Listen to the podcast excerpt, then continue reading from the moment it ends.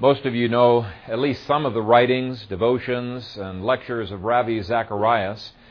Well, he told a story about a personal translator that he had, that he worked in. He was a missionary to Vietnam in 1971, and that year he traveled all over Vietnam with a guy by the name of Hien Pham, and really drew into a close relationship with this gentleman. Well, then he had to leave and came back to North America and did not hear anything from Hien, and he assumed that he must have been either captured or killed or something had happened to him. Well, 17 years later, he got a call out of the blue from Hien, and as soon as the first two words on the phone came out, Brother Ravi, he instantly recognized who it was, and they had an exciting conversation catching up on old times. Well, apparently, Hien had been captured, put into prison for his cooperation with Americans because of his translation activities for the missionaries. And he was subjected to intense brainwashing and indoctrination. Every day for years, they were pumping atheistic propaganda into him, until finally he began to question whether God existed. He began to wonder, and he one day said, well, I'm just going to have an experiment. Tomorrow, I'm not going to pray. Well, as it happened, the next day that he was not going to pray, he was assigned the dreaded chore of cleaning the filthy latrines in the prison. And let me pick up the story with Ravi's own words.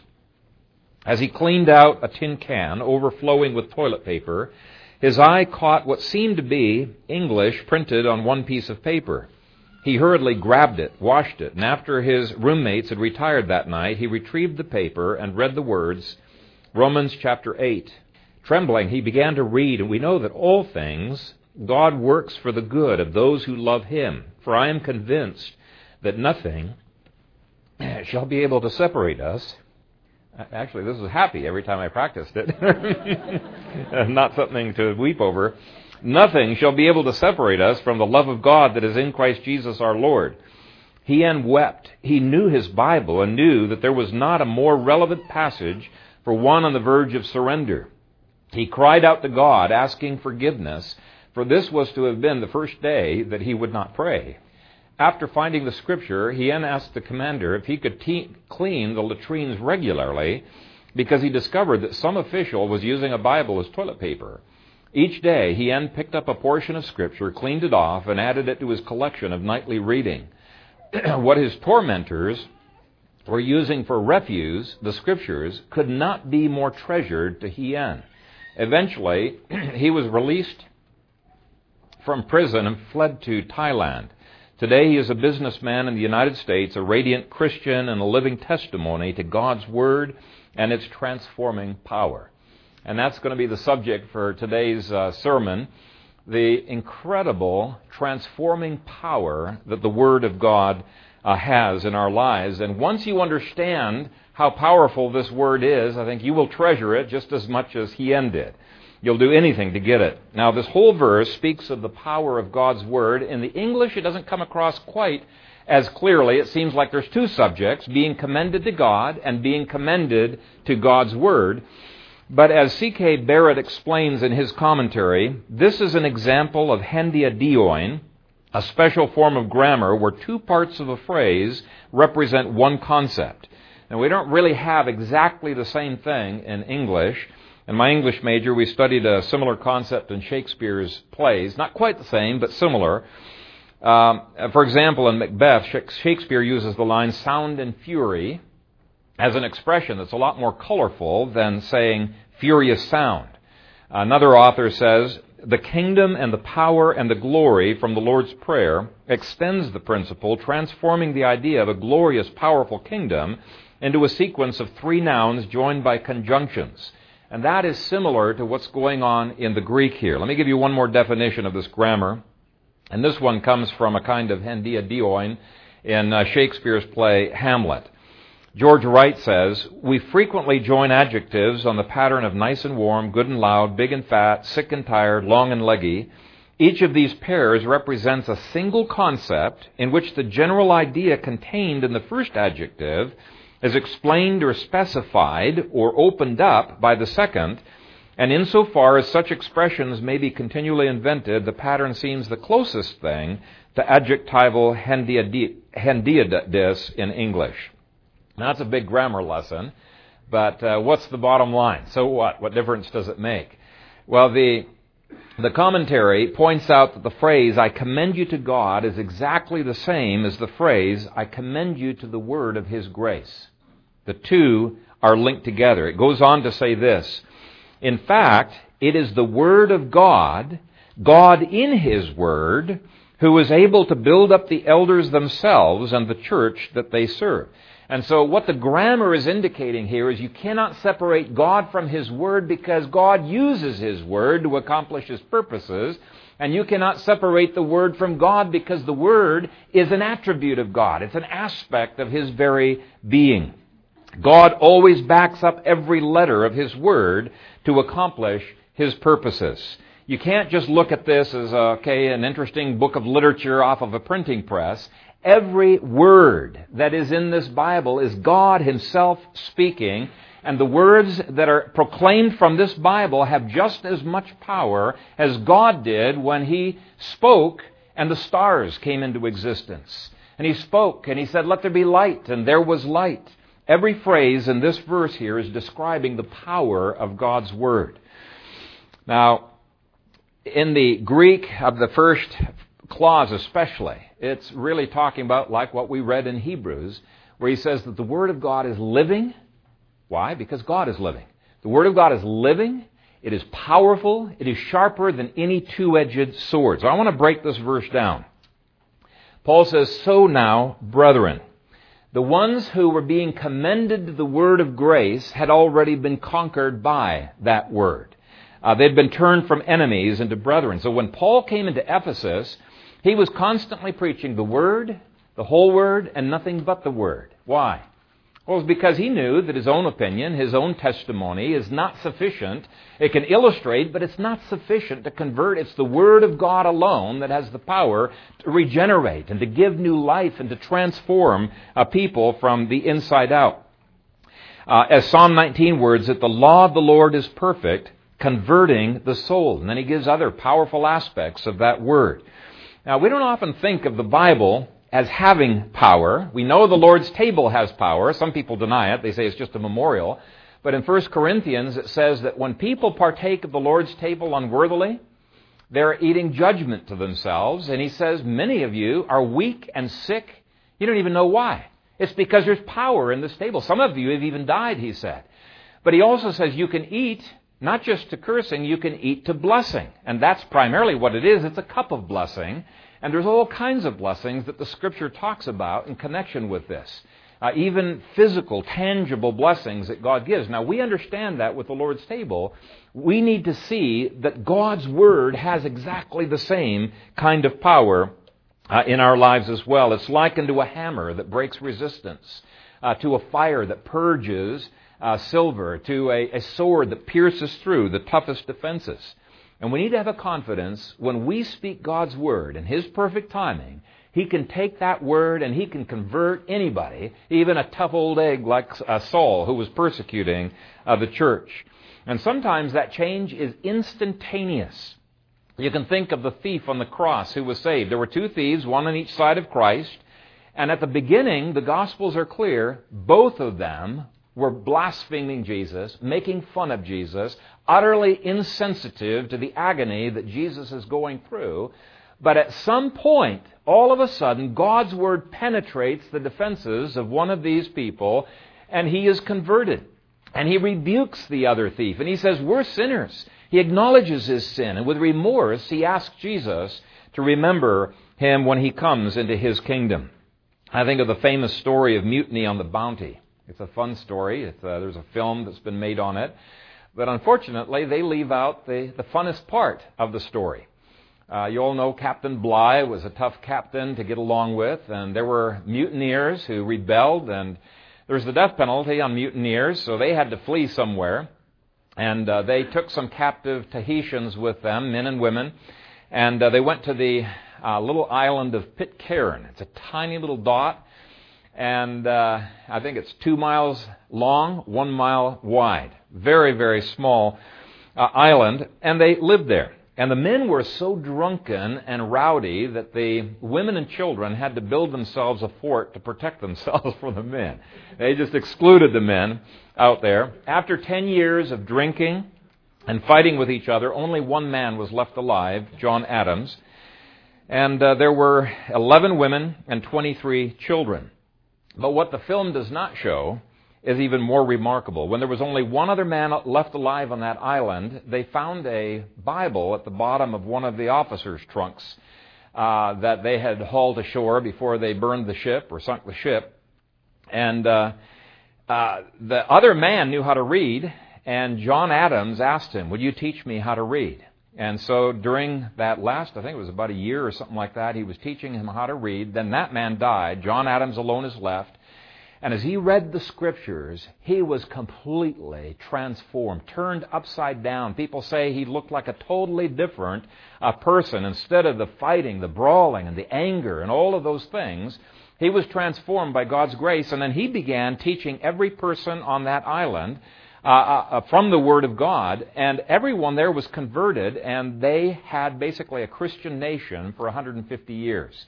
Now, since then, it's become more of a nominally Christian nation, but there was a profound transformation that took, and the only difference was the God of the Bible and the Bible of that God. That's the only difference. There was a power in that word to transform them. It reconciled John to God. It also reconciled John to the women and to the children. And so here's my encouragement. Don't lose hope with your unsaved relatives and friends. As long as they are exposed to the Word of God, they are vulnerable to that powerful Word of grace. Paul speaks of the gospel and the Word as the power of God unto salvation. Colossians 1:18, the power of God unto salvation. One of the more remarkable conversions that I heard was of a matinee idol, Alexander Rostovzev. He grew up in the church, but he abandoned that, became an atheist, a Marxist atheist. And in this one matinee that they were doing, it was a blasphemous drama entitled Christ in a Tuxedo. I was playing in Moscow, Russia. He was supposed to read two verses from the Sermon on the Mount and then remove his gown, cry out, "Give me my tuxedo and top hat," and that would be the cue for the rest of the actors to come in and to begin this play. Well, let me read you what happened. "But as he read the words, 'Blessed are the poor in spirit, for theirs is the kingdom of heaven. Blessed are they that mourn, for they shall be comforted,' he began to tremble. Instead of following the script, he kept reading from Matthew 5, ignoring the coughs, calls, and foot stamping of his fellow actors. Finally, recalling a verse he had learned in his childhood in a Russian Orthodox church, he cried, 'Lord, remember me when you come into your kingdom.' Before the curtain could be lowered, Rostovzev had trusted Jesus Christ as his personal Savior." I know some of you are very discouraged because you prayed and you've prayed for some of your relatives, and you just feel like giving up because they're so ornery in the reactions that they have to the Word, and it just seems you can't break through. You can't seem to do anything with your relatives. They seem impervious to the Word of God. Let me assure you, every man, woman, and child born onto planet Earth has been impervious because of the fall. Romans 8:7 says, "Because the carnal mind is enmity against God, for it is not subject to the law of God, nor indeed can be." And that's been true of every carnal mind that's been born on earth. It cannot be subject to the Word of God until the God of that Word takes the Word and, like a scalpel, a spiritual scalpel, he pierces the spiritual chest and he gives a heart transplant. And so we just can't slide over those words, "So now, brethren." What he's indicating is that many miracles have been going on in the last 3 years as the power of God's Word converted people and transformed them. There's a second thing that we see about God's Word in verse 32. Paul said, "I commend you to God and to the Word of His grace." Now, the words I commend you, carry the idea of entrusting to the protection of someone or something. And so this speaks of the protective power that the Scriptures have. Let me read you some dictionary definitions of this word. First dictionary, to entrust for safekeeping. Second dictionary, to entrust someone to the care or protection of someone. Third dictionary, to deposit as a trust or for protection. Now, I think these Ephesians could understand how Paul could entrust them to the care of God. How does he entrust them to the care of the Scriptures? How do the Scriptures protect people from anything? And again, it's important that you realize you cannot separate God from His Word. John Frame points out that the Scriptures describe themselves with every attribute that's given to God. Why? Because it is God Himself that is speaking. He backs up His Word. Of course, Romans 10:8 says that the Word must be in our mouth and in our heart. We must make a profession or confession with our mouths of that Word for that Word to have its power and effect. And I've seen this in dealing with demons. You know, a demon's not going to flee just because you bring out a Bible, you know, and you hold it up against them. They're not scared of the book per se. But as you take that Scripture, the Scriptures of Christ's victory over the demonic, and you speak that against the demons, they have to leave. You see that with the way Jesus handled demons. He didn't just confront them. He confronted them with the Word of God. Get behind me, Satan, for it is written. And he would bring the Word, and Satan would have to leave. This is why Revelation 12 speaks of a verbal affirmation of the Word against Satan. It says, they overcame him, that's referring to Satan, they overcame him by the blood of the Lamb and by the word of their testimony. Scripture has to become our testimony before it becomes an effective sword in our hands. Let me give you a Scripture to back this up. Another one. Jeremiah 23:28-29 says, he who has my word, let him speak my word faithfully. Is it not my word like a fire and like a hammer that breaks the rock in pieces? He speaks of the incredible power that the Word of God has, but he indicates that that power is manifested only as we faithfully speak that Word. Our speaking of the Word by faith is bringing into space-time history the things that God has prepared for us. So when we speak the Word, it's actually God speaking. It's His Word that He is speaking. We are, as Peter says, speaking as the oracles of God. And so it has a power when we're faithfully speaking it. So, with that as a background, it's not surprising to see that the Bible is said to protect us from every imaginable kind of trouble. Psalm 119:11 says, when we hide the Word of God in our heart, it protects us from sinning. Verse 25 says it protects us from backsliding. Verse 28 says it protects us from discouragement. Verse 50 says it gives us life. Verse 105 says it protects us from stumbling. But the Scriptures also indicate that just as there are physical ramifications, health, disease, death, from the Lord's table, there is physical protection that God's Word brings into our lives as well. There are judgments as well, but let me just give you some examples. 2 Peter 3:7 says, the only thing that is keeping this world, preserving this world, and keeping it from burning up right now with an intense heat of God's judgment, are the promises of the Scripture. Wow. The promises of this Word here is keeping this world from burning, from frying. Okay, that's an incredible power that the Word has. Deuteronomy 6:24 says that God's laws give physical protection and life. Joshua 1 says that the Word we meditate prospers us in every area of life. Deuteronomy 29:9 says the same. Now, in our scientific age, we tend to poo-poo those kinds of ideas. We say, what kind of a cause and effect relationship would there be there? That does not make sense to people. But there is a protective power in God's Word you can bank on much more keenly than you can bank on a Glock 45. Okay, so my question is, are you skilled at protecting your family from demonic attack, for example, through scriptural affirmation? Have you laid claim to God's promises of provision to protect your family from starvation? His promises of safety, His promises of angels and of other things. Have we harnessed the incredible power of God's Word? Now, a third thing that we see is that this word is a divine power.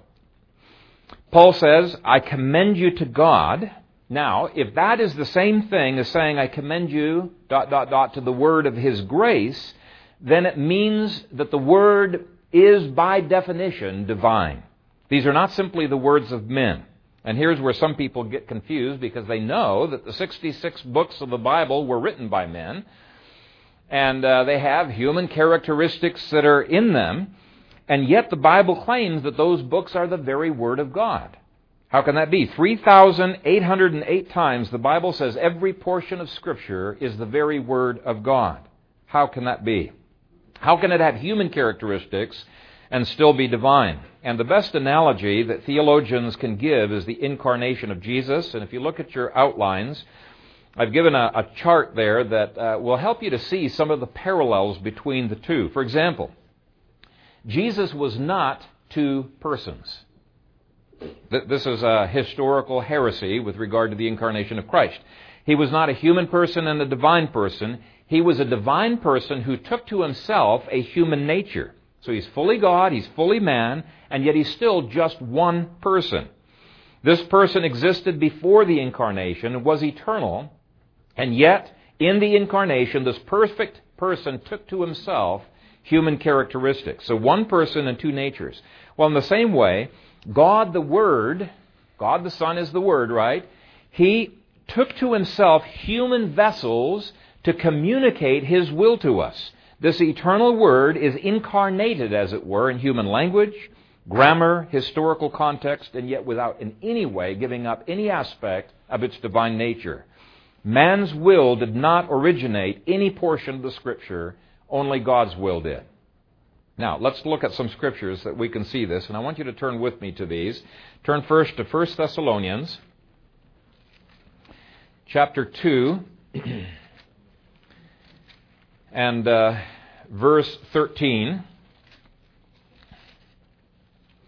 When you come to the Bible, you are indeed coming to God, and you've got to reverence the Bible just as you would reverence God. 1 Thessalonians 2, verse 13.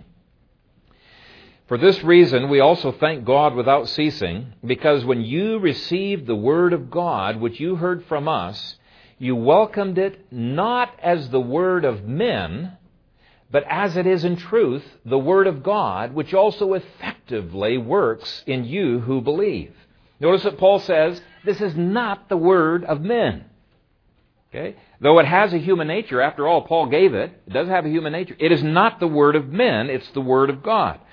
He says, you welcomed it not as the word of men, but as it is in truth, the word of God, which also effectively works in you who believe. So even though it's spoken by Paul, it's God's word. I think it's appropriate to say that the Bible is a kind of incarnation. It's the word in human form. Next, turn over to chapter 4, 1 Thessalonians 4 and verse 8. He says, therefore, he who rejects this does not reject man, but God, who has also given us his Holy Spirit. Okay, this is a logical implication of the previous verse. Even though Paul is a vehicle through whom these words are written, and even though these words contain human characteristics and emotions and grammar and human color, okay, they represent God, not man. And if you resist them, you're resisting God. Next, turn to 2 Peter 1, verses 20 through 21.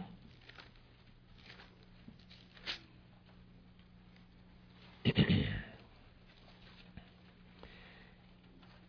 says, knowing this first, that no prophecy of Scripture is of any private interpretation, or if you look in the margin, private origin. For prophecy never came by the will of man, but holy men of God spoke as they were moved by the Holy Spirit.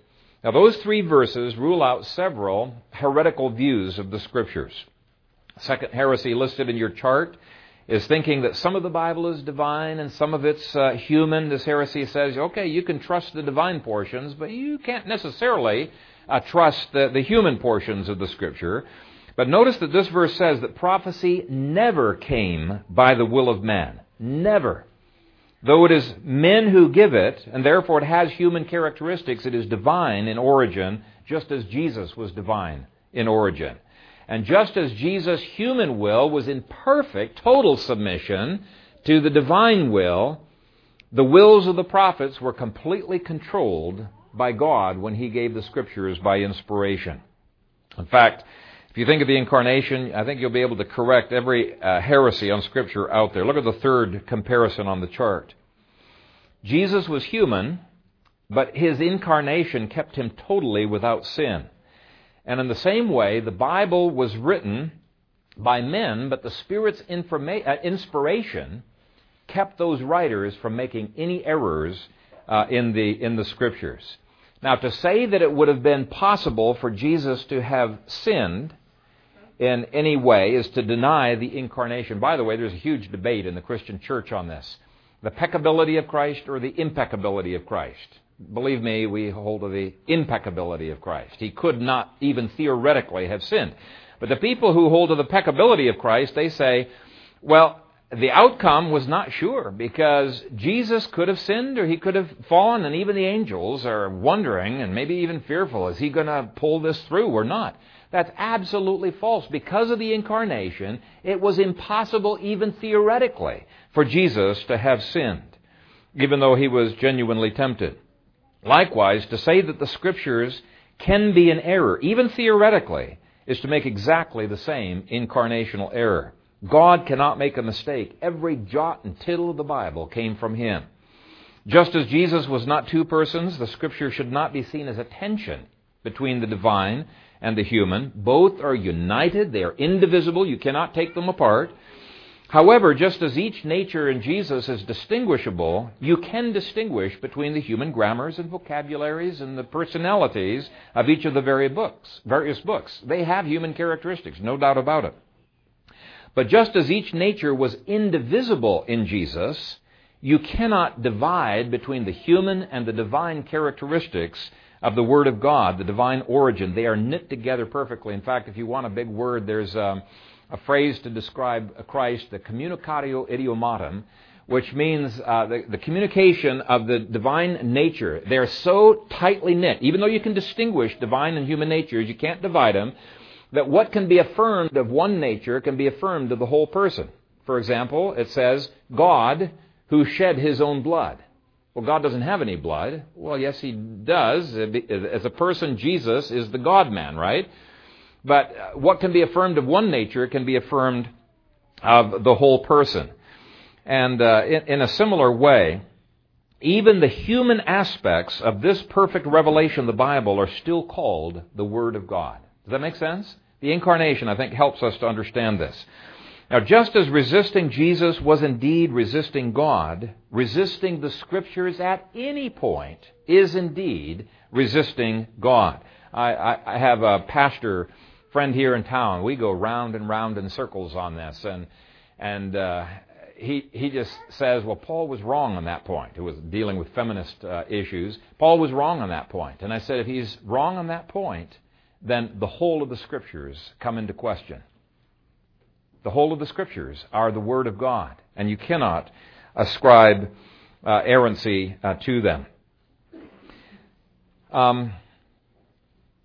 So, if we lose the infallibility of the Scriptures, then we lose the infallibility of Christ. Both were incarnations. Now, I give another comparison, that of the Docetist heresy. There are a group of heretics called the Docetists in early church history. What these guys, they thought that the body, anything physical, was evil. We want to escape from these bodies, and they bought into this Greek dualism. And so they thought, it's just inconceivable that Jesus could have a body. It must have been an illusion. It looked like a body, but it really wasn't a body. And so they're kind of denying the human characteristics and nature of Jesus. Well, in a similar way, there are some people who have said that the way the Scriptures were given was that people were just passive, typewriters, the dictation model of the inspiration of the Scripture. Actually, that's the way that the Muslims see how the Scriptures came, but that's not the biblical view. God takes the personalities, even the creativity of the human writers, and completely incarnates His divine word through their communication. On the other hand, just as Nestorians, that was another early church heresy, they made the mistake of saying that Jesus was merely a God-bearing man, not the God-man, but a God-bearing man. Heretics today say that the Scriptures, the Scriptures contain the Word of God. No. Scriptures don't contain the Word of God. They are the Word of God. But they will say the Scriptures contain the Word of God, or they become the Word of God during a flash of inspiration as you're having devotions. But you can't say that the Bible as a whole is the Word of God. That's really a Nestorian type of a heresy. That's called Bartianism. Bartianism is a rank heresy, and it's all around us here in Omaha. It says that the Bible is not the Word of God, but it contains the Word of God. Apollinarianism denied that Jesus had a human spirit. They said that the Logos replaced it. Well, that not only denies that Jesus is fully human, but it also makes nonsense of the Scriptures, which speak of Christ's soul being crushed and sorrowing, being overwhelmed. It makes nonsense of Scriptures like Jesus saying there are certain things he does not know, like the timing of the second coming. Now, as God, he knows all things, and he did while he was here on earth. As God, he knew all things. As God, he had the power to do every miracle, but he chose, as God the Son, not to use that power, but as God the God-man, to depend upon the Spirit's power to do his miracles so that he could be a model for us on how we should live. And, what point was I going to make with that? So he knew all of those things as God. But he chose to restrain his power. And so the church, I think, rightly rejected Apollinarianism. There was a genuine human spirit in Jesus. But we make the same error if we do not recognize that Paul, by inspiration, records that he does not know whether he's going to make it to Rome, for example. Though God's Spirit moved Paul to write everything he wrote, God moved Paul to write in a way that showed his human character, emotions, limitations, but kept him without error. And so the bottom line is that the incarnation of Jesus is a great analogy for explaining the way the Scripture comes to us. The Word is eternal. It is divine. It was incarnated in human clothing, and that's what gives it power. Just as Jesus wasn't a human person that took on a divine nature, instead he was a divine person who took on a human nature, we should not think of the Scriptures as being human words that have some divine something added to them. No. It's God's Word that's incarnated in human form. How we phrase these things makes a big difference on the outcome. So when you come to Scripture, you must consciously think of yourself as coming to God Almighty, not simply to Paul, even though Paul is involved. To quote 1 Thessalonians 2:13 again, Paul said, "When you received the Word of God, which you heard from us, you welcomed it, not as the word of men, but as it is in truth, the Word of God, which also effectively works in you who believe." That's why it's effective. That's why it's powerful. It's divine. Fourth point is that the Scripture is a gracious power. Verse 32 goes on to say, "I commend you to God and to the Word of His grace." It is the Word of His grace. Psalm 19 says, even the law portions of the Scripture are gracious. God can use those to convert the soul. The law of the Lord is perfect, converting the soul. And thus, Ernest Kevin, back in 1965, wrote a marvelous treatise summarizing the Puritan view of the law. It's called The Grace of Law. God can use the whole Word. It's a gracious Word. Steve Outerburn recorded the story of a Wycliffe Bible translator who had just translated the first chapters of Genesis, and he was planning to just distribute chapters to them as they got translated. So he distributed, that's the only portion of the Bible that they knew. And yet, almost overnight, their attitude toward women changed. And he was just blown away by this because he hadn't even addressed their horrible treatment of women. Outerburn says, "Without even hearing this concept developed, these people immediately grasped the ideas of equality between the sexes and began adjusting their behavior. The people heard, they believed, they obeyed, they changed, just like that." It was a gracious power of that Scripture working in them. This is why it is so shameful when pastors, will have somebody read a little portion of Scripture and then they'll give an entire sermon without ever referencing the Scripture one time. That is not preaching. That is not a sermon. and it doesn't have power because the Scripture is absent from that word. Now, this is why taking the Scriptures out of the public sphere in America has been such a disaster. It's not doctrine alone that changes behavior. It is Scripture that changes people. In fact, people will just, you come up with new doctrine, you don't back it up with Scripture, they'll just think you're a nut. You know, it's different. It doesn't carry the power of God behind it.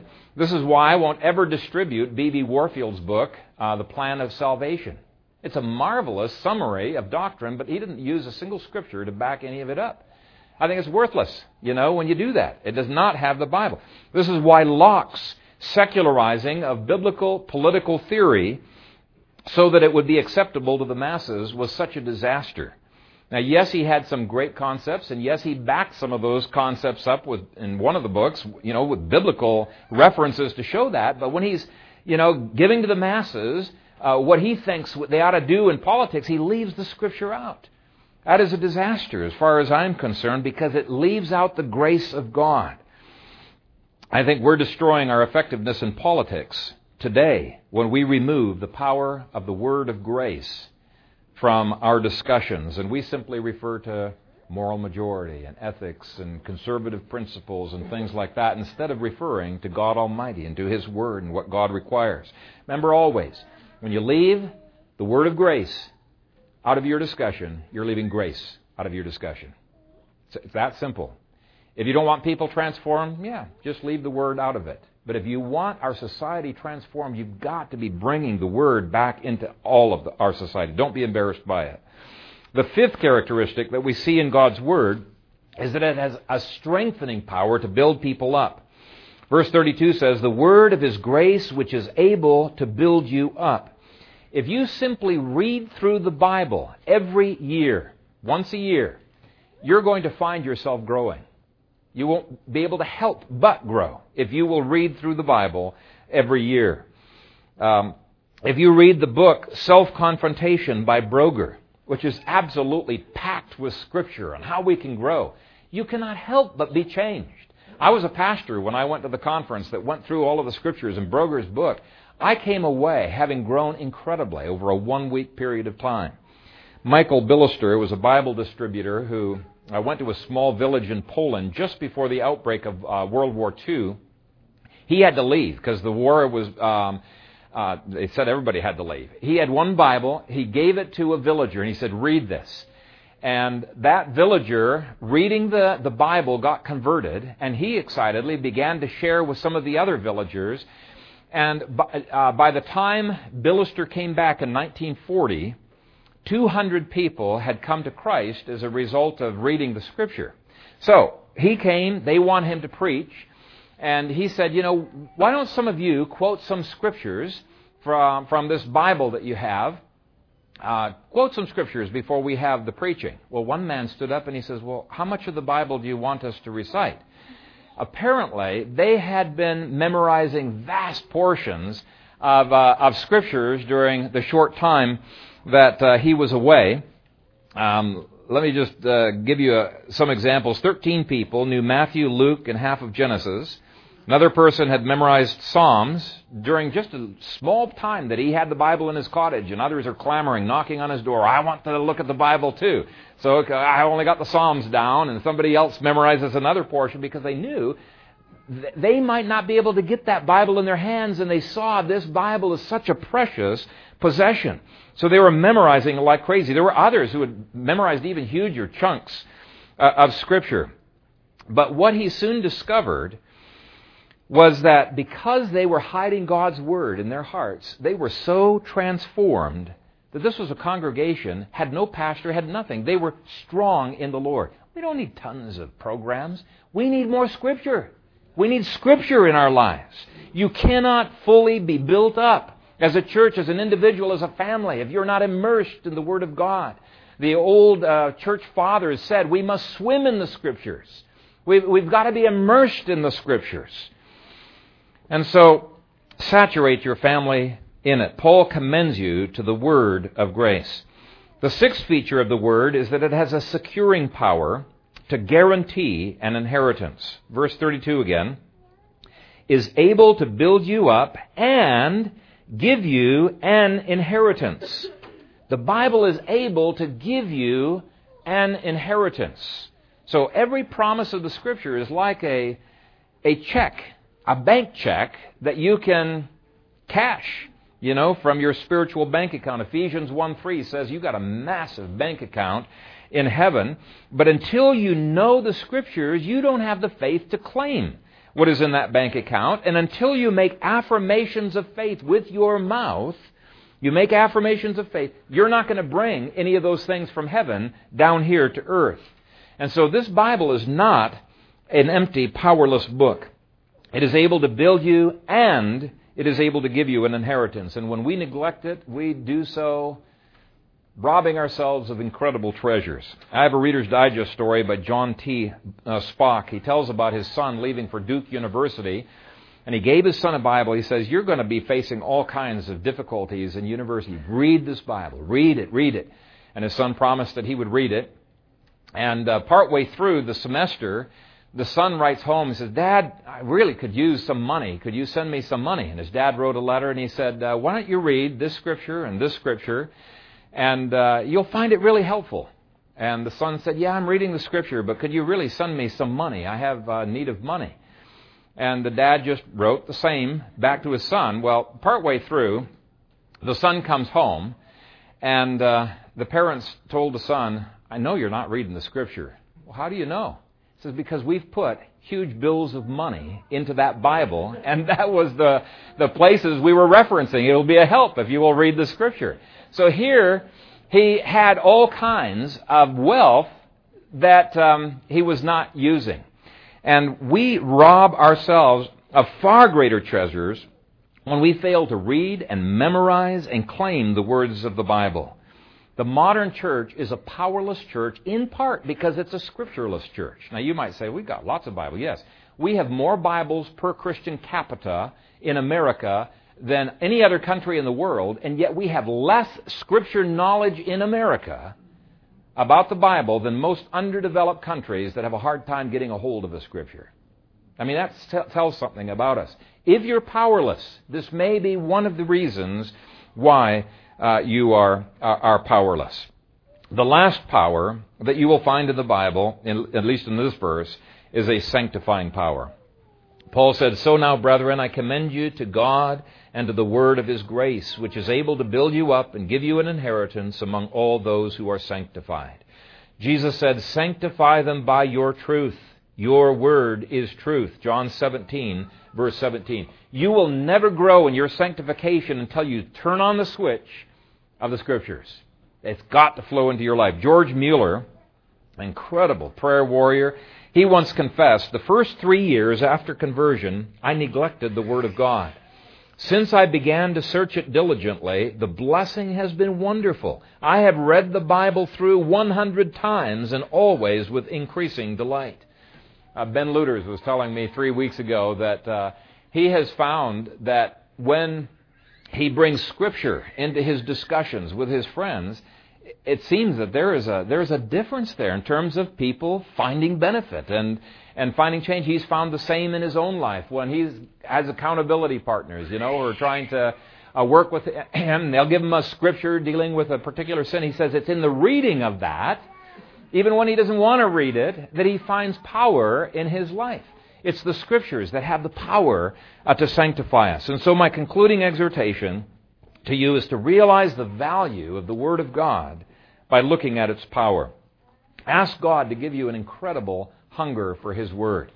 Evangelist Robert L. Sumner, in a book titled The Wonders of the Word of God, talked about the incredible hunger that this one man in Kansas City had for reading the Scriptures. The problem was he had been in an explosion, lost the sight of both eyes, lost his hands.